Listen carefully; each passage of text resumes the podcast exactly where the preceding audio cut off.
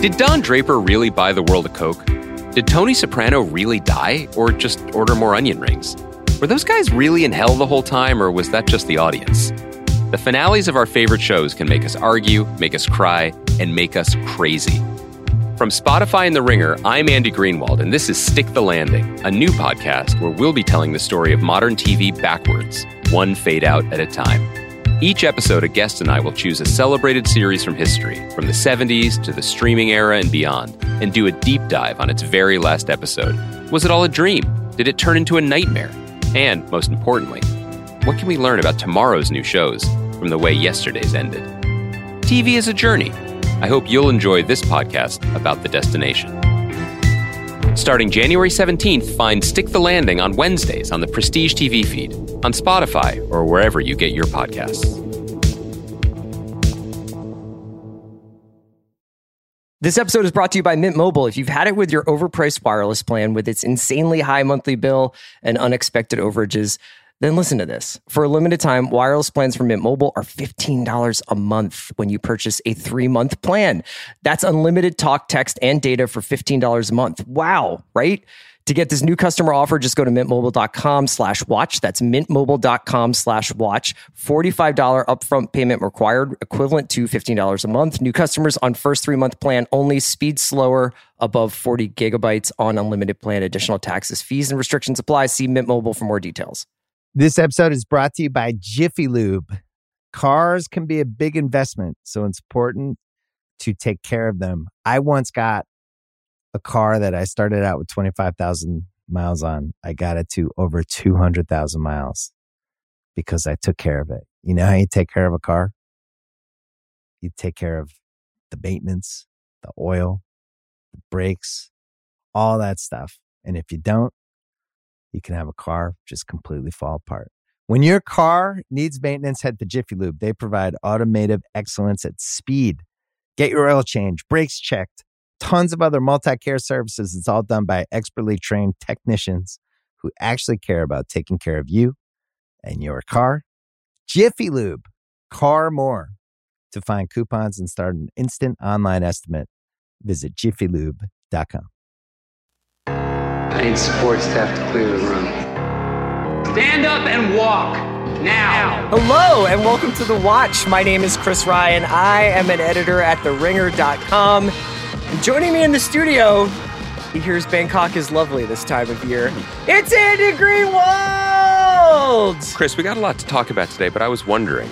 Yesterday, a lot of the great, the great lions Yeah. of the sports world stepped down. I gotta say, I, there was a I I I don't know that I was um I would say I was emotional since Bill Belichick is a demon. Yeah, I don't really have like much of an opinion about Pete Carroll, I guess. And seems like a cheerful guy. Nick Saban probably killed my interest in college football just by his just utter dominance. yes, But you know, it is it is one of those things where you're like, man, getting older. that's what I mean. These Did it- guys are all in their 70s. We're all in our 40s. You know, sh- should we address the rumors? Because I feel like when people were, I'm stepping down yeah, I feel like people were like, "Oh, something's in the air to, for the tech- great to legends." take over the University of Alabama's men's football program. No, no, no. I think that people were worried that, like, much like Belichick's championship run, that, like, you know, a good thing has come to an end, and people were looking to you and being like, "Are you stepping down?" I'm I'm from- always going to be here. Yeah, I mean, it's been here in Studio Six, just podding away. it's been a it's been twelve years, Uh, You're it not- has been. Is this the anniversary?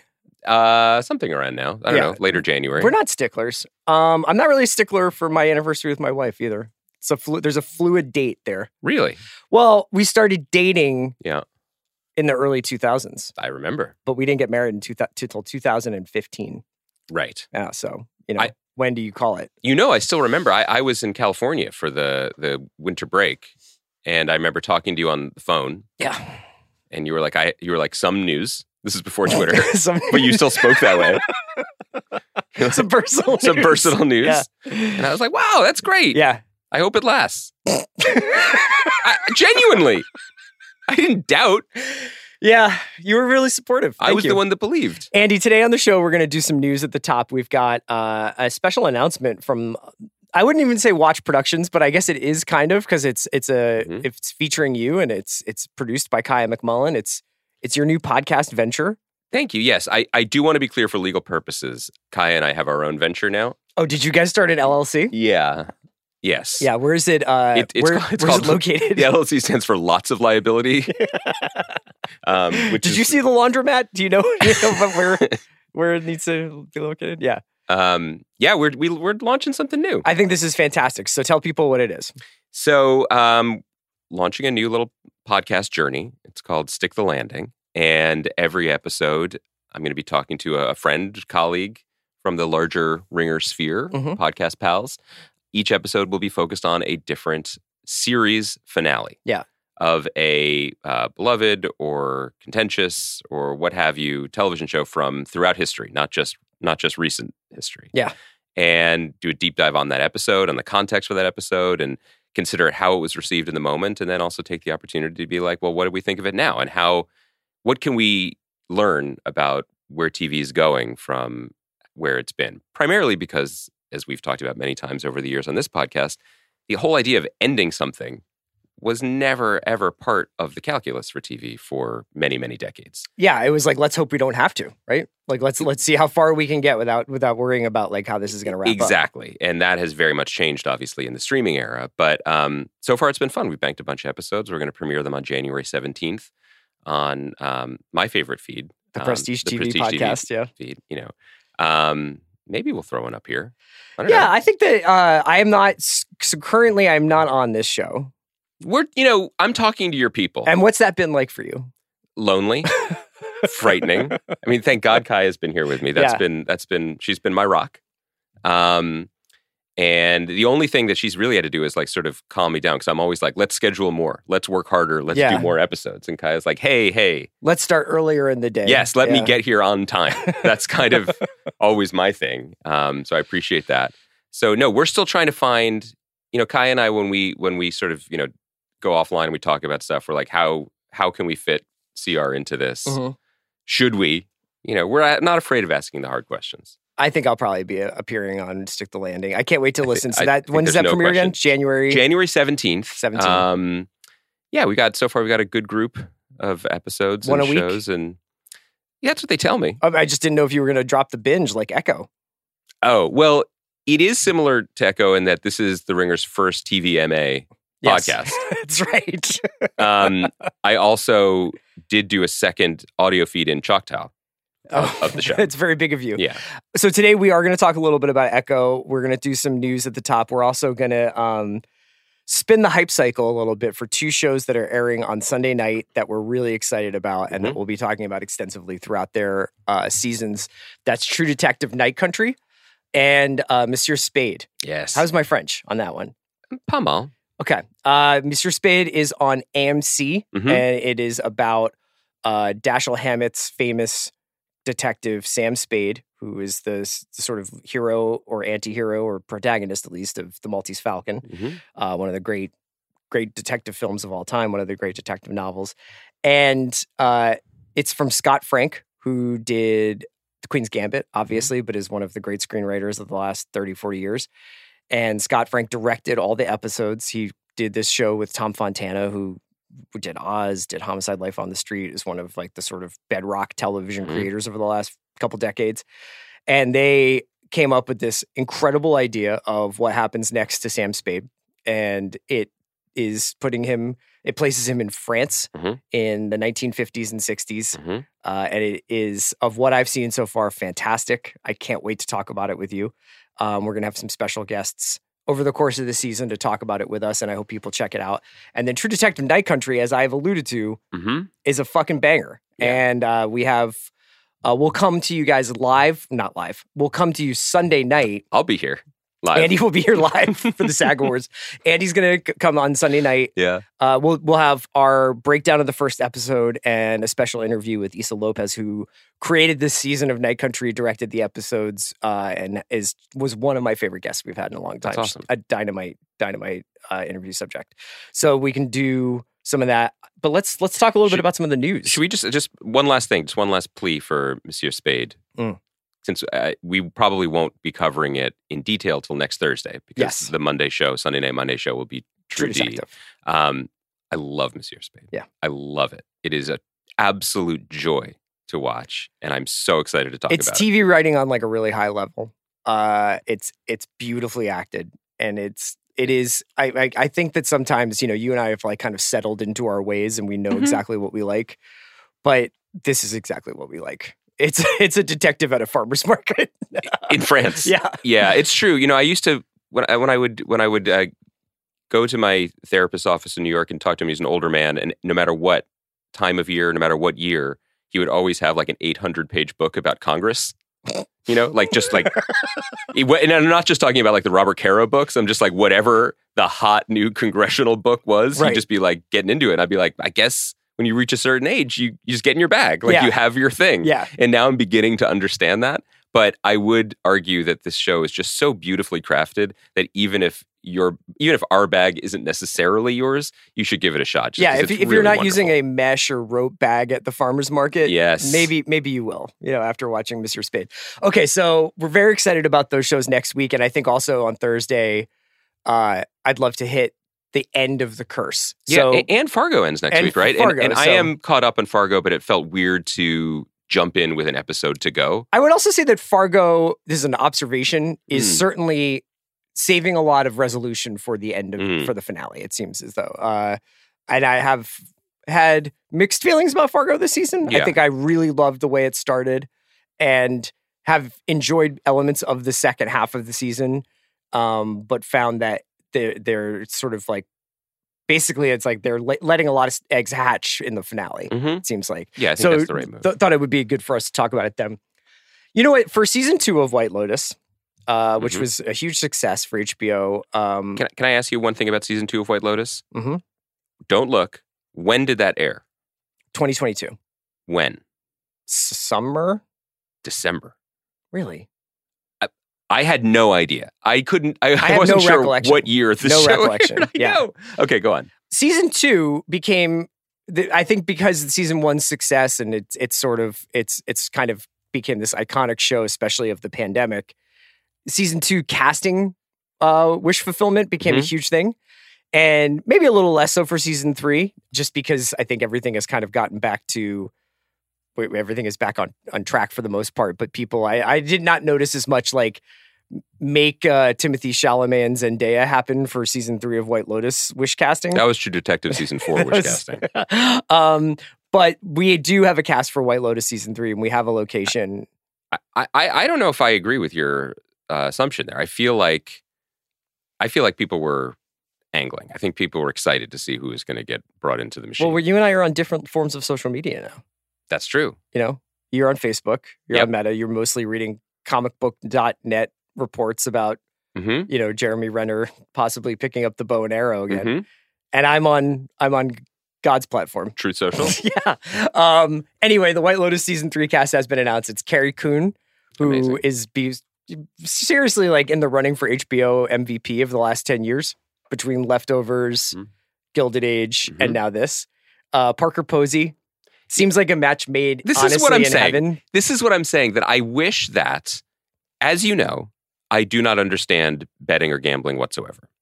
But if there were like FanDuel odds on who Mike White is going to cast in, in White Lotus, Yeah. I feel like I would have been so in on Parker Posey and Leslie Bibb. That just feels like that's just so obvious Yeah. to me, and I'm kicking myself. And by the way, this is a good thing. This is thank you, thank you for uplifting Parker Posey into the show. So we got Parker Posey, Leslie Bibb, Jason Isaacs, Michelle Monaghan, and then returning from season one, Natasha Rothwell. So um, Mm-hmm. I need her on this show to wash the taste of Wonka out of my mouth. is she in Wonka? For some reason, yes. Oh, who does she play in Wonka? Uh, a, a lady. It's, Do you want to get some Wonka takes off your chest? I'm not going to see it. So I, you I- I can't. I'm worried that a free hit. I'm just worried that my daughters will, for the first time today, give in some interest in this podcast and listen, and then they'll know that I've been lying to them about Wonka. Where you? Oh, do you lie to your kids about your takes on things? It's one thing I try not to, but they. I see this happening, and I remember this from my childhood too. That sometimes when they love something, and they saw Wonka in the theater with their mom, and then we watched it, they really wanted me to see it because they loved it, and I just screen her, and so I could feel them watching me watch it, Mm. and I didn't want to be like, "This is puerile," like it is. I, to be, you know, the, the our, my my guy made Paddington. Hugh Grant is great in it. Like I respect all the people involved. Chalamet really goes for it. Yeah. I, I thought it was awful, like really, really awful. Okay. But Yeah. you didn't, you tried to keep that from them since that might be their favorite movie of all time, for all you know. And they want to listen to the songs. Yeah. And you know, again, shout out Neil Hannon, the Divine Comedy. Definitely someone who was in the NME a lot when we were reading it in the he wrote nineties. the songs All for the songs. Wonka. Yes. Wow. Get the bag. Yeah. Bag full of treacly candy. Um, Yeah. Anyway, I'm happy for Natasha Rothwell. I, I I prefer her performance in The White Lotus. to me, me as well. also, she's incredible and Wonka. insecure. I uh, was wondering whether or not. So at the beginning of relationships, I remember the beginning of my Hmm. relationship with my my now wife. There is a period that I would describe as a cultural honeymoon, Hmm. where you just are so into this person Oh yeah. that you're like, I will not only watch whatever you want to watch, but seem passionate and and deeply invested And in be open to it. Like maybe I'm wrong. Maybe this person whom I now hold in such high esteem will sh- introduce me to something. Yeah. Or I could see things through her eyes. I and, and now in retrospect, knowing my my my lovely wife the way I do, Right. I know now that that was an act. And for her or for you? for her, yeah. oh, you that- mean that like was- being interested in your things? Yeah, like when I was, it was like the fourth night I spent over at her apartment, and I was like, "Do you got you want to watch a movie?" And she was like, "Sure." What do you want to watch? You're And I was like, "Have you ever seen Slapshot?" what a what a romantic. well, there's there's like did- w- there there- couples in Slapshot. Set the scene for me. Was like candles lit and you were staring at each other's eyes. Did you hold it, it for was a beat just and be a like, moment where darling? like I could have said anything. Yes. You know what I mean? And now eh, this is the early 2000s, so you know, it wasn't I I don't know what like what would have been my like truly like dog shit crime movie I could have shown her. right? But I remember we watched like Slapshot, Miller's Crossing, a couple of like either sports or violent movies eh, or both in the case of Slapshot. Because you guys took like a long holiday together. That first, that first. Uh, No, no, no, no, no. No, not away, but like you guys just like left the Oh, world for a few days and watched we, movies we left and the stuff. world behind, as Barack and Michelle might say. It's true. and uh I but yeah, like I I definitely got all my all my movies in then and then like one day she woke up and she's like, I don't want to watch Goodfellas. you know, like, you know, I got the real person Has has she ever seen Heat? I think she has, Yeah. but I, I don't remember it. I definitely know that she thought it was too long. My point being, I was wondering whether or not kids get the same cultural honeymoon. Like at what point Oh. will you turn to your child and just be like, I hate this? I mean, I'm people who listen to this podcast know this. I'm not very good at hiding Mm. my feelings. I, I, I generally You really aren't. have no. I have very strong, ta- uh, very strong opinions. So I think the older one sees through it because I'm like, she was like, "What part did you like?" And I was like, "So many parts, so many parts." I can imagine you turning into Richard Brody as you talk. a billion percent. But I was also like, I was, pra- I was like, I liked Willy Wonka's costume a lot. Oh, what a fine coat he wears! You know, I was. It was, it was, it was not my best. Why do you sound like you're in Mary Poppins? Because I was trying to distract them with a reference to a movie we all like. okay. It, it was, it was, it was, it was rough. It was rough. But uh, in fairness, in my defense, there is no cultural honeymoon for things I like. True. They could. That's the thing. Nobody understands what it's like for middle-aged white men. Yes. You know? Thank you. Thank you. Yeah. Yeah. No, not not interested in uh, movies or uh, music that I like. So Yeah. so you know. Do you ever try to put on like a band in the Oh, car yeah. and you're just like, maybe you guys would like this? Oh yeah. Yeah. Yeah. Yeah. Well, partly because I can't wait to hear your take on this. On what would you you would do with your ward, your fifteen year old that you're going to bring home and As be I'm like, Taking him to travel baseball. time to learn about hardcore on this drive to Bakersfield. No, Yeah. I, I, I, part of me thinks I don't know how to walk the line, right? Because I am the child of someone who had my father's very strong opinions, Yeah. and he was and, and likes things very much that he likes, but was not very generous with them. So, not to say that I would have become a great fan of the English composer uh, Ralph Vaughan Williams and he had been like, "Here's his third sonata and why it's moving to me," but it is notable that he was never like, "Son, this is my music," Yeah. you know. So I don't want to do. So I'm trying to walk the line of being like, I want them to develop their own taste, but I shouldn't just be silent. They shouldn't be like, dad didn't like yeah, things. dad was this just opaque, kind of like unreadable. He was always quiet in the car, except for some guy talking about basketball games all the time. And dad never watches the games. He just listens to this man talk about them. Yeah. That's weird. and the man kept trying to send one man from another team to another team. Yeah, it was in referring to the this man, the piece, Yeah. whoever that man is. he kept ta- calling himself Picasso. Yeah, it's weird. That's weird for them. Yeah. But but I don't know what the, the correct line is. Like, do you feel did you get and I, I think we should open this up to Kaya too. Like, did you feel like you were handed a you know, a, a manifesto I of was- like here are the here is here's the meaningful culture as a parent. I think I was given the palette and the paints. The canvas was Mm. mine. that's beautiful. So there was a lot of culture on in the house, Right. and it was not necessarily mitigated for like my tastes. sure. But because of that, hmm I wound up seeing or reading or or hearing things early in my life that I think were were pretty formative. I would imagine. Like Uh, like I am curious no, yellow. but I, Like I what? Like- to our Sam our Monsieur Spade conversation. I Mhm. saw Maltese Falcon when I was like twelve or something. Like That's cool. that was like if you if you like cop shows or if you think Miami Vice is cool, you should watch this. and I was oh, like, I do think Miami Vice is cool. Thank you, sir. Yeah. Wait, so that, but I think that's interesting though, like in terms of building a taste, being like, I see that you were interested. Like for me, it could be like, I see that you were interested in shows about talking dogs from Australia Yes.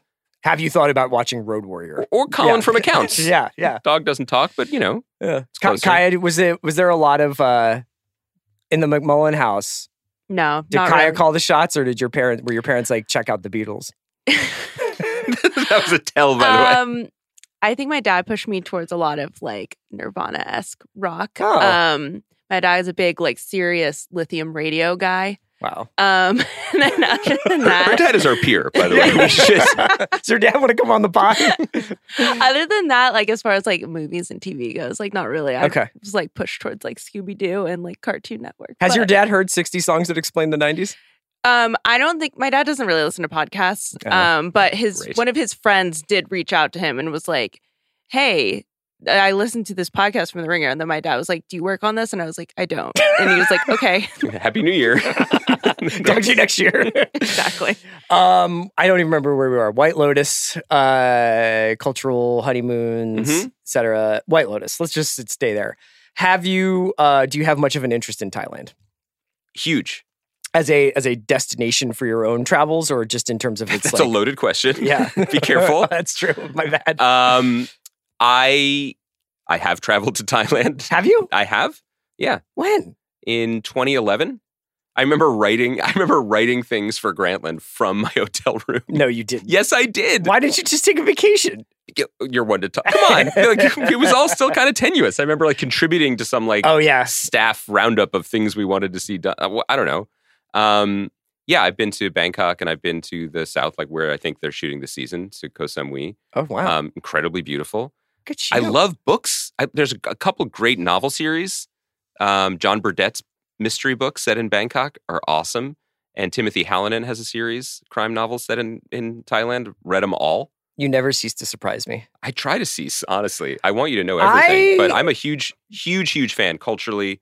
I love it. I'm Don't excited have like this. a huge Thailand bug. Hmm. I'm not. I, I've never been like I gotta. I gotta see it. I'd love to see Hmm. Vietnam, but uh, I've you know I- I've never been to Asia. So Well, that's where we're bringing the pod next. um, what, Kai, what's our listenership in Asia? How do we do? What are our growth markets? yeah, but specifically like what's the demo? do you think it's like Do they? Do you think the people in the south of Thailand listen to the the end of the podcast, or do they mostly drop off after the first 10, why are you minutes? why are you so obsessed with this? I mean, if you guys want to do a watch sponsored trip to Thailand, then I think we can pump those numbers up. Yeah, we can. All right, Casey, get out. Why am I worried about that? Because I feel like we just drop, we just scatter gems throughout the podcast. Well, maybe people are saving it for later. You never know. You know. Sure. Uh, so that's So wait, so your your so your take is this is a bad idea. You're out on season no. three. I was just like I obviously I'd been to Hawaii. I love Hawaii, and I uh, I don't think I've been to the that specific part of the Mediterranean, but I Mhm. do love it, and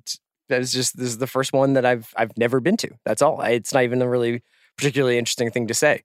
The connections to the first season will be interesting. Natasha Rothwell's character, if people remember, was going to start her own spa uh, based on seed investment Mhm. from Jennifer Coolidge, who then reneged on that Mhm. and we know what happened with that whole thing. I don't Mhm. want to spoil season two of uh, White Lotus, but I'm I'm curious to see how he continues to build up the sort of continuing character mythology of the show. Just just phenomenal vibes heading into season three. Love I think it. high Q rating, everyone's happy. It's not going to be bad. it's probably 25, I would imagine. I mean, I think they've confirmed that. okay, yeah. so 25 for that. Uh, another thing I wanted to mention to you was the Mandalorian movie announcement. Oh yeah. Okay, so this came out a couple of days ago with seriously some of the funniest art I've ever seen was like attached to. I think it was like on the Star Wars site, and it's just a a, a painting of the Mhm. Mandalorian uh, flying away with Baby Yoda in his arms from an exploding spaceship, Yeah. which is kind of um kind of how I imagine myself waking up every morning. That's- that's the- when I jump in the car to, to, Mhm. to drive down Sunset. Um, is is is Grogu is that your takes then? Like your good ideas that yes, you're cradling? That's right. Mhm. Uh, I guess I would just mention two things. One, mhm. I would imagine that this now takes the place of a season four of Mandalorian. Maybe. Uh, I imagine that whatever story Jon Favreau, who's going to be directing this, and Dave Filoni, who I think is going to be writing it with him, wanted to tell, they've decided to do it on the big screen. The thing I am most fascinated about is we we spend so much time wondering what actually marks success for a streaming show Yes. because it's so hard to understand the numbers. The, Yes. Each platform, each service seems to use different metrics for, hey, this was successful, or got this many hours, or this many starts, or this many completed episodes, or whatever it is. hmm I, I have no doubt that Mandalorian, the Mandalorian, is probably the most successful Star Wars thing since Force Awakens. But it will be interesting to see it against the box, like just the the hard data of Mhm. box office numbers. And hmm I would argue anecdotally that the Mandalorian has been declining in casual interest among fans who are not like I'm hardcore into the Filoni verse. I really care about this era of sh- of of storytelling. So this is interesting also because uh, I think last year Favreau was talking about sort of mapping out season four as they Mhm. finished season three, and you know he said he viewed the Mandalorian as one long story. But he said that they also had this responsibility, and this is a quote, to understand what's happening on other shows, even Skeleton Crew, which is yet to air. That's the Jude Law show. And they all take place in the same Star Wars period. So there's a lot more things that we have to keep in mind and stuff that we've built up from previous seasons of The Mandalorian as well. What do you what do you make of this jump to the big screen? I have a question. Mm. What is a movie? Like Yeah. genuinely, what is a movie? For sure. this to me seems so cynical and lame. Because on paper this is every corporation's dream. Do you need actors for this movie? Because how many days on set is pedro pascal legitimately going to do unless he breaks his armor in the first scene and has to actually be there which is not the case? Grogu is not sorry earmuffs if you care about this is not a actual living baby yoda. Yeah. it's a puppet Still Um, haven't I still haven't confirmed that my wife understands that. That's who I was thinking of about Yeah. earmuffs, but luckily we know she doesn't listen to this She podcast. she she is famous, whatever, for uh saying that the only two guests that she would ever really care about Mm. being on the Bill Simmons sh- podcast Mm. would be Timothée Chalamet and Baby Yoda. And I said, you you do understand that one of those things is in play. The other just can't happen. and she wasn't sure which is which. And which. she was like, which one? It's fair. Yeah. Um, they don't need to reserve any locations or build sets, right? Mhm. Because so what is it? it? It's just a 90 minute episode that they would shoot in Manhattan Beach on the volume anyway. You know, I I I I, I find the whole thing really dispiriting, frankly, because as as you said, like the the show launch, the first season of The Mandalorian is very very good because of its casual Because it's Gunsmoke. and because Yeah. it's just low key, fun, week to week television show. Very quickly, it went the way of most branded IP entertainment in this day and age, which is, oh, now we have to know about the dark saber and Bo Katan and the history of Mandalore. And by the end, it's like I guess Boba Fett was its own show, sort of, although of it just Boba Fett, became yeah. the Mandalorian midway through. Um, it's so up its own ass, and then, or I guess up its own Sarlacc pit, that I- now they're going to be like, no, no, now it's for everyone. No, it's very clearly not. It's just very clearly the next chapter in something that is has, I believe, limited appeal. And I am, st- I am, I am still I, I don't really have the scar tissue built up about what's going on with Star Wars Yeah. that I ought to. Do you mean to take to like have some fun with it? You're like mad about it. I'm I'm a little mad about it. Yeah. That like that that they've had all these years to be like, what should we do with this with this uh, hallowed property? And they're like, we'll do episode ten and season four. Right. That's our plan. I would just be interested to see them get, convert something to the big screen in general. It's been a while. Um, there's been some, you know, obviously like they they had the the Benioff and Weiss flirtation. There was going to be more Rian Johnson action.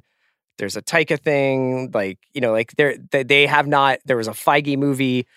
They haven't really Rogue Squadron. yeah, Rogue Squadron. So there's been a lot of stops and starts. It seems like the one person who can turn the engine over over there is Filoni, Well, now he's been given the keys. and he's been given the keys to do that. So, um, my hope would be is if they were going to do this on the Mhm. big screen, that they would tell a story that wasn't just chapter eleven of twelve in a story of of this kind of scope, and that also that there was they took advantage of perhaps a larger budget and a a wider like a bigger canvas you know like make it feel more important than like oh that was on on thursday night you know I, I just feel like, and I recently rewatched. Not to, not, I was about to say not to be a cliche, but come on, we're in year twelve of this. Like I, I, I watched A New Hope, Star Wars, Did you? recently with uh, over the break. Yeah, with with my daughters, uh, who were willing to give it a shot again. And first of all, good movie. Yeah. really holds up. Yeah.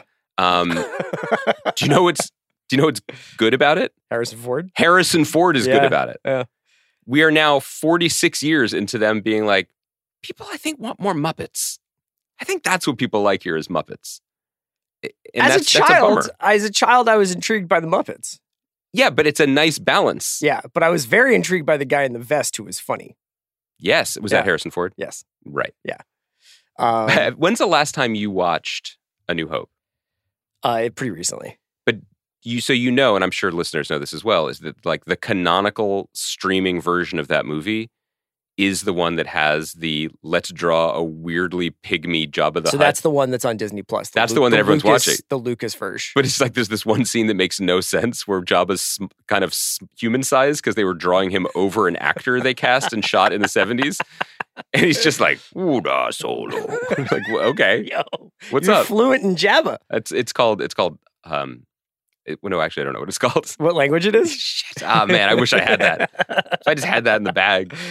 Um, last one news thing that I was just kind of noting is just Tokyo Vice is coming back in February, Mhm. and I think if you gave people hundred guesses of shows that came out on HBO over the last two years that would get another season, this would not be in the top half. Yeah, surprising. But I thought that this first season was excellent. I had Michael Mann on the watch when we did we talked about the pilot episode which he directed. That's amazing. Uh, and was still very just can't believe that happened. Um, but I thought the whole season was excellent. Um, and it's really cool that they're doing it, and it makes sense because this Jake character, who's the Ansel Elgort plays in the show, there's no reason why he can't go on to another story, which Mhm. is essentially what he's, he's, a, doing. he's a reporter. yeah, and then the the yakuza and and the cops that he knows are going to be a part of it. And Ken Watanabe is so good in this. So Have you and Ansel Elgort squashed your beef, do you think? I've not had no contact with him. Um, That's that's that's notable. yeah, uh, but Okay. our beef is uh, to me it's it's over. There's the, the See, statute of limitations. That's what I wanted to hear. Um, can I just let you know that while you were um, talking, I was on my computer, and um, filling a, a application for the New England Patriots head coaching job, or yeah, I think I, I think I could at least get in the door. I just want an interview. Um, he speaks Huttese, okay, but I was interested that my the Hutt. Jabba the is who Hutt. you're not Ansel Elgort. yeah. Yeah. well, he might, but I, when you start to type, what language did Jay, the autofill is Jesus? Uh huh. What language do you speak? Huttese.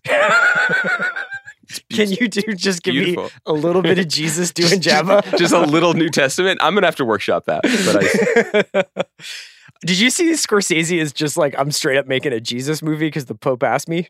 yeah, The, well, he didn't ask him directly. The Pope just was like the Pope put out a what like changed his status on Instagram. a call like, for he- someone a call for submissions. Essentially, he was just like, I think we could use some new content about Christ. about and, JC? and Marty's like, I got, I got you, I think that's great. and he's gonna like be in it. Marty? Yeah. I'm I'm I'm here for this late late period stuff. Like I'm into it. Are you? Yeah. Okay. I love the end of killers. Yeah. Is that was that up for debate? No, I was just thinking about. I mean, no spoilers, but Martin Scorsese appears in the film. Yeah. I love that. Have you have you fired that up on Apple TV Plus to, to do an- a second run through?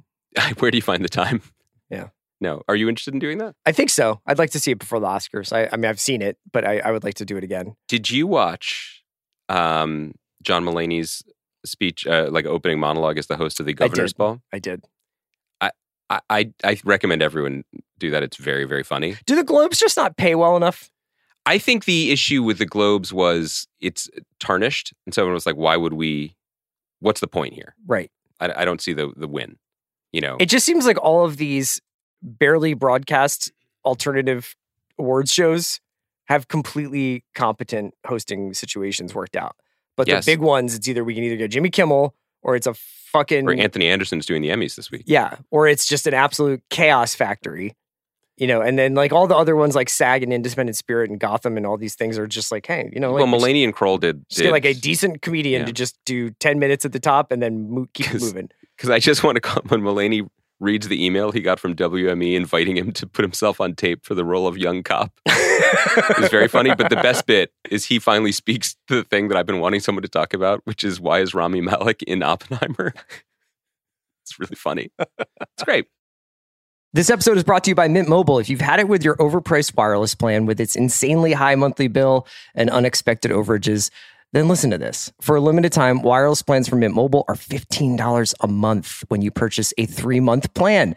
That's unlimited talk, text, and data for $15 a month. Wow, right?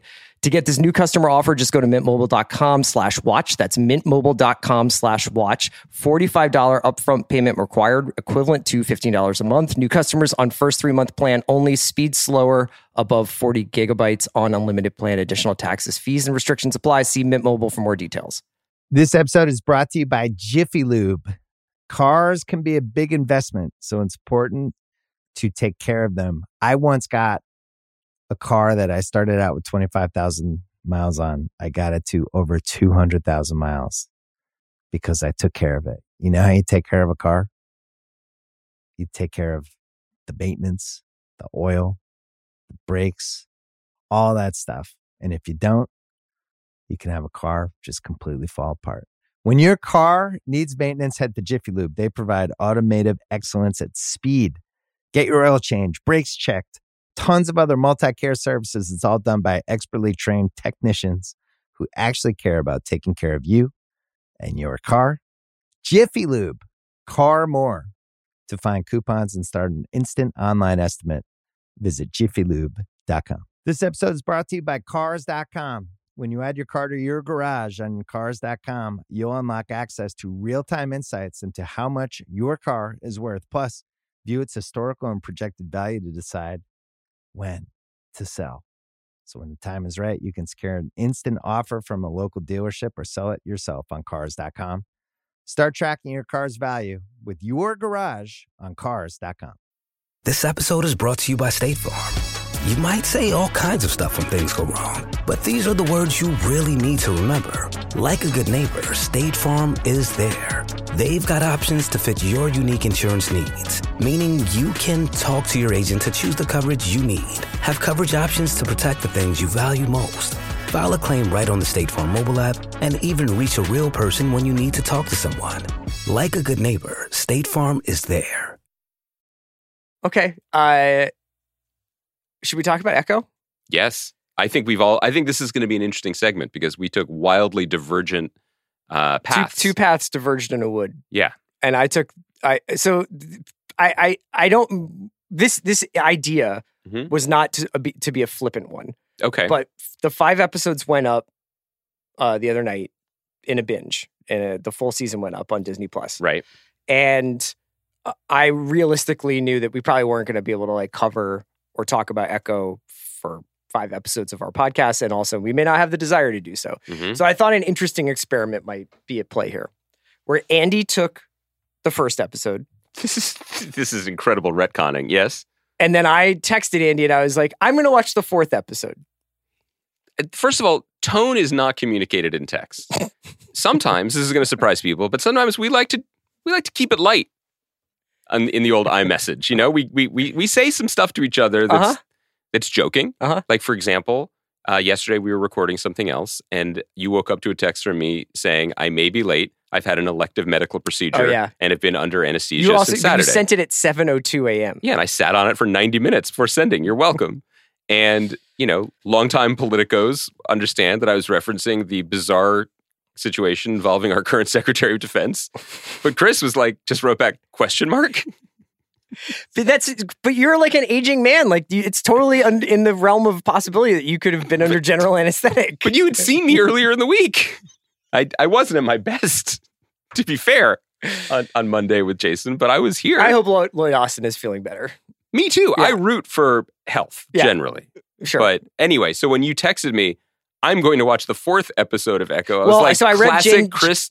I read Jen Chaney's piece on Vulture about how Echo needs to be watched in totality, or that like it's good that it's Mm. all up because it where it winds up and where it goes is is really interesting. So I thought maybe you could handle the beginning Okay. of Echo, Wow. and I will tell you what happens at the end, or we can just not. well, We don't have to spoil it, Uh-huh. but I thought it might be an interesting way to approach this, and uh, and frankly, like I think that it sounds like I mean I, I I read about it. I think I understand. I think I understand how it starts and everything, and I understand the relationships between the characters. Are you sure? Because the show isn't sure that you are.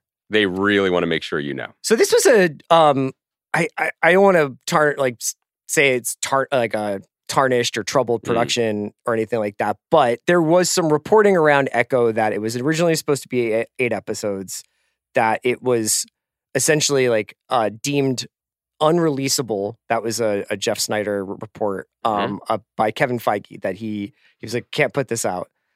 And that it was almost entirely reshot and then Reshot or re-edited? We I, don't I really don't know. know. And then brought down to five episode release. Um, and pivoted from a typical Marvel TV release to something that would be MA. it's also Marvel Spotlight, which is their designation for things that they don't think you need to a ton of other Marvel context clues to watch, so Mm. that you could watch the the Echo story and not have to have seen. I would recommend if you were very interested and want to be a completist, seeing Hawkeye. Uh, but I, I want people to understand and differentiate us as hosts. I would never tell you to watch Hawkeye. I still think Hawkeye was fine. Wow. In the grand scheme of all of these shows, I think it was fine. Mhm. Um, Hawkeye is to the Marvel shows as Solo is to Star Wars movies. That's the way I'll put it. One that you just bizarrely defend. that- That, that's like so you basically get this is this this is a very interesting statement about where Marvel is at that they that they have put this up as a binge watch in mid January. uh huh. I don't think they have anything else on the schedule now until Deadpool, either on screen or uh, in the big screen or on on TV. And then the only other thing that I think that they have in the hopper for Disney Plus this year is Agatha, but I don't. We don't have a release date for Agatha, right? And the title keeps changing. Well, I love all the titles though, so I hope they just never stop. they are good. What did you think of what you watched of Echo? And and I I and like I said, I'm not. We're we're not trying to be flippant in our approach. It was really more of like an experiment Yeah. since this all went up at once. I mean, I'm I am I was joking, but I'm genuinely curious what your experience was because I found the first episode of this to be absolutely confounding. Really, more of like a what are we doing in the world of entertainment? I, this is not. I, I, and I want to be very clear here. There are so many talented people Yeah. involved in this. I think the direction is uniformly very good by Sydney Freeland. The Yeah. action scenes are very, very eye catching. They're well choreographed. They're surprising. Um, They hit hard. They're good. I think the cast, I mean, other people have commented on this. There are a lot of people who we've grown to love from Reservation Dogs showing up on this show, um, like Zahn McClarnon and, and Graham Greene and Devery Jacobs Tantoo Cardinal. and Chaske Spencer, who was in one of our favorite shows of Yeah. two years ago, The English, has a very big role in this. It's fantastic to see him in it. So what I'm what I want to try to articulate is my criticism is of the project, not of the people giving their all to do a good job in it. And again, we said this when we talked about it when they announced the switch, being like, "Fuck it, we'll just make a hardcore action show." Mhm. That seems smart. That seems like a smart pivot and and a hopefully a sign of more of these kinds of like let's just be honest about what we have here as opposed to we're just going to try to force something that we've committed to without a lot of consideration down the audience's throat. Um, but that said, I found it so bizarre that the whole, you know, the, the bubbling backstory of this was you did not need to know too much to get into the show. The first episode is 58 minutes of cobbled together, um, either retconning, flashbacking, found footage, previously seen footage from Hawkeye, all explaining the entirety of Maya, aka Echo's life story from when she is a child Yeah. up beyond the end of where we leave things in Hawkeye. Right. And at no point does it seem like it was a mandate to be like, just make something good people are going to watch. It's this deep, trudging feeling of homework that is bizarre for something that honestly just she kicks ass and she's deaf. We get it. Mhm. Show us. Just go, go, go, go, go. Um, I, I'm not really. I, I just think generally, and this is both as a fan of watching things that have some momentum, but also just after a decade plus of the superhero stuff, like I'm sure they had a tough childhood. I get it. Yeah. Most characters on television did. Yeah. Let's go. I think that that's an interesting distinction to be making is whether or not it's a superhero show because I think that there's the bones of some really interesting stuff in here, uh, especially this character who's kind of, I you know, it, is is kind of positioned as an anti-hero at various points, you know, Uh-huh. and and is is kind of on that spectrum of um, street level Marvel characters like Daredevil and Jessica Jones that had the Netflix shows in the past Mhm. uh, and exists in this kind of gritty New York City milieu, and like they go out and and fight crime, but like also maybe commit some crimes themselves in the process. And taking this character, uh, who's I, I think very love wonderfully inhabited by Alaqua Cox, and bringing her back to Oklahoma and having her kind of get in touch with her roots, but also be like kind of fending off her kingpin association Mhm. at the same time. Like there's there's interesting stuff there. I to me i couldn't i couldn't uncouple from knowing that this felt like it was pretty much stapled together. And to your point about the the the pilot or the first episode being a collection of footage from other shows and and flashbacks and you know i also have to say that i think after watching a couple of seasons of daredevil watching hawkeye Mhm. now watching this, I realized that I do not like Vincent D'Onofrio in the role of Kingpin, and uh, I don't really have like a Kingpin in mind that I wish it was. I don't know whether it's maybe just the character is not that interesting to me, but I have been watching this guy whisper and beat the shit out of people Yeah. pretty passively for the last eight years, and I think I'm just good. There's I, a- I- I- and I I kind of wish this story. I know that that Echo is tied to Kingpin and that like it's whether or not she's going to embrace her uh destiny as Queenpin for him is like essentially what the last few episodes are about and or whether or not she'll repair her relationships to her her heritage uh back in Oklahoma with her grandmother who's played by Tantoo Cardinal and she's really good. I guess I, I understand that, but like I really had a hard time like just like watching Vincent D'Onofrio in the show. One of my favorite things is the the reveal that like Wilson Fisk, the underlord kingpin of New York, has a shipping operation in Oklahoma. Right. What are the odds? Yeah. wow. Um, yeah, I think there's a case to be made, and maybe this isn't the right venue for it. Maybe this is more of a Ringerverse argument, but Vincent D'Onofrio's performance as Wilson Fisk is probably the most texturally accurate performance of anyone in the MCU. in terms of its relationship to the comics. Like he is just doing the comic book Yeah. in a way that is actually kind of breathtaking, but doesn't work because it is two dimensional, I think, Yeah. uh, uh, in the way that a comic book can be. I also just think that these shows, especially recently in the, the Marvel TV stuff, they've really struggled with tone, which is an interesting observation, I think, to make considering what what made the MCU successful, even when the movies weren't totally successful, was the mastery of tone. I, to watch the first Iron Man again, there's a lot of stuff that's like, "Mm, really? Like it's not, it's not, it, it's when we think of Marvel at its peak, we're thinking of like the the, the Russo brothers run with like Winter Soldier, and it's just it's like well-oiled machine and everything fits. The early stuff was not like that. And when we talked to Joanna Robinson about her great book, like clearly it wasn't like that behind the scenes. But Yeah. they knew the tone and they nailed the tone, and the tone won out. And this like eh, I said this two years ago, and I'll say it again. Like the the charm of the Hawkeye comic book by Matt Fraction that they sort of adapted was entirely tone. He was like put upon human guy who Yeah. kept getting the shit beat out of him by dopes and tracksuits.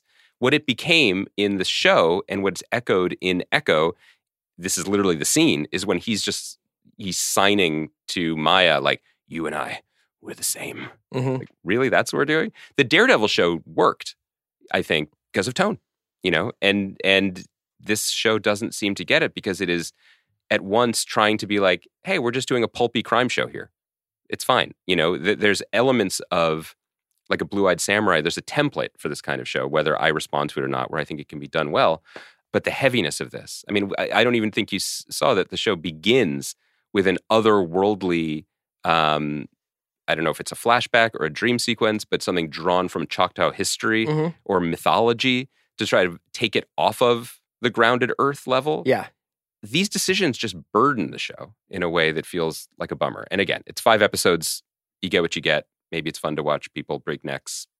Your mileage may vary. You know what the tough thing is is with the way that Marvel has decided to do these series, and especially as they do spin-offs, and I, I think Agatha will have like a similar Mhm. a similar question to answer, if not like a similar issue in its in its uh, actual production, is sometimes like these characters work as part of a gallery of characters that are surrounding one story, right? Mhm. They don't necessarily eh, like their biography is not now. I, I I would definitely be open to like an Echo series, but I think an Echo series that has to also tell Echo's entire story Right. is tough. And then I think it kind of misses the point of like the pleasure of week to week comics and week to week television or episodic television, Mhm. which is a certain economy of storytelling that's just like, here's this person's case of the week, here's this person's obstacle that they have to get across, get past this week, this episode, this issue. And like there's a pleasure in, in watching a simple thing done well. I find that like the amount of heavy lifting that they have to do to connect this to a, a, a show of, with Daredevil, which we we still don't know is actually ever going to see the light of day. I think they're too committed for it not to. I, but Fair enough, and they definitely do some work towards the end of the series and towards in the stinger to like set up Daredevil uh, a little bit, but it is uh, it's just a lot of work to to constantly be like you know tending to all these different fires, and I I just wonder whether or not they have now got enough evidence that the series, the episodic series, just need to be their own thing, and the movies need to be their own thing, and trying to land Kang in a future Mhm. trilogy of films through two seasons of Loki and an appearance in Ant Man is just there's too much at stake financially to if that doesn't work out, what Mhm. happens? You know? Look, everything should be born again, not just Daredevil. Like let's just let's see the well, next I couple wonder if plays out. that like this the, the, it I would like for the people who are involved in this show seem like incredibly talented, and I would love for them to have had a better shot at success here. I can't help but feel like this is going to be like one of the final lines in the chapter about, and then they rebooted the entire thing. Yeah, because th- there was a thought, and we articulated this, we even advocated for it and believed in it, that Marvel was just going to become a continent of entertainment. And that within its borders, there would be room for people, different types of stories and different people's stories, you know? And in that world, like if they wanted to make a native hero, there are plenty of people whom they hired in various roles on the show who could give an interesting perspective on that. I'm not saying just like hand it to Sterling, but I mean like there are a lot of people from the larger extended Res Dogs universe and people we don't even know about who are talented enough and creative enough to bring a unique perspective to that story. But this is another example of everything that is brought into Marvel becomes Marvel. Mhm. And what wins out. And so and who does that ultimately serve? Like I appreciate the intention of being like, we are going to do a Choctaw language version of the show, and we are going to be respectful of the heritage that we're drawing from, and we're going to be thoughtful about who we hire and how we tell certain stories. And like, that's all, that's just good practices. Yeah. That's good practices for Hollywood. But ultimately, what you end up with is a mediocre Marvel show. Right. You don't end up, I, I, I, I would be curious, and I mean this sincerely, if people walked away from watching Echo being like, ah, I have a different appreciation for Native culture or whatever aspect of it Yeah. that that sought to be highlighted, or are they like, yeah, it was kind of cool? And I don't know who wins when it's kind of cool. we can wrap it up there. I think that also the binge release uh, option here of putting this up all at once. You know, I'll be curious to see like the completion rate. We're not going to see that, but like to see whether or not it remains in the conversation, say in ten days. Do you think it's similar to the completion rate of the watch? Only in Thailand, we're putting up Mm. that those.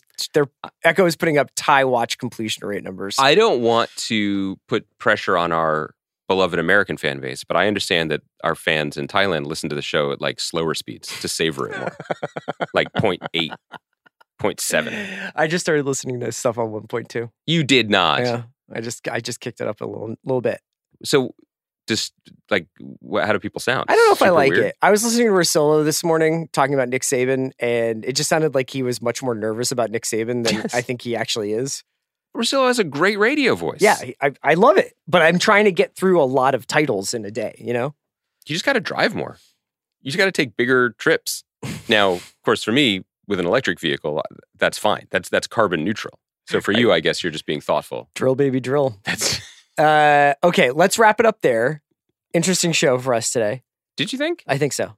I think we covered a lot of topics. I'm interested in our our burgeoning like parenting corner. I think that's good for me. For my imaginary teenage son, Yeah, it's almost we could call it parenting corner, and I feel like that would be a, a unique bit on a podcast from the ring. We'll be back on Sunday night after True Detective is completed on HBO and on on streaming. Uh, and we'll air our True Detective se- season Mhm. four or True Detective Night Country recap yeah. and our interview with Issa Lopez. if we didn't say at the beginning, because again, I like to spread out the stuff for the end. I'm I'm very excited about this season. I really enjoyed the first episode. I can't wait to talk to you about it. and I'm excited about that and Monsieur Spade on Sunday nights because I love I love You love TV. detectives. That's all you. you I do love detectives. Yeah, detective heal thyself. They're my books about Congress. Kaya, thank you for producing us. We'll be back on Sunday night.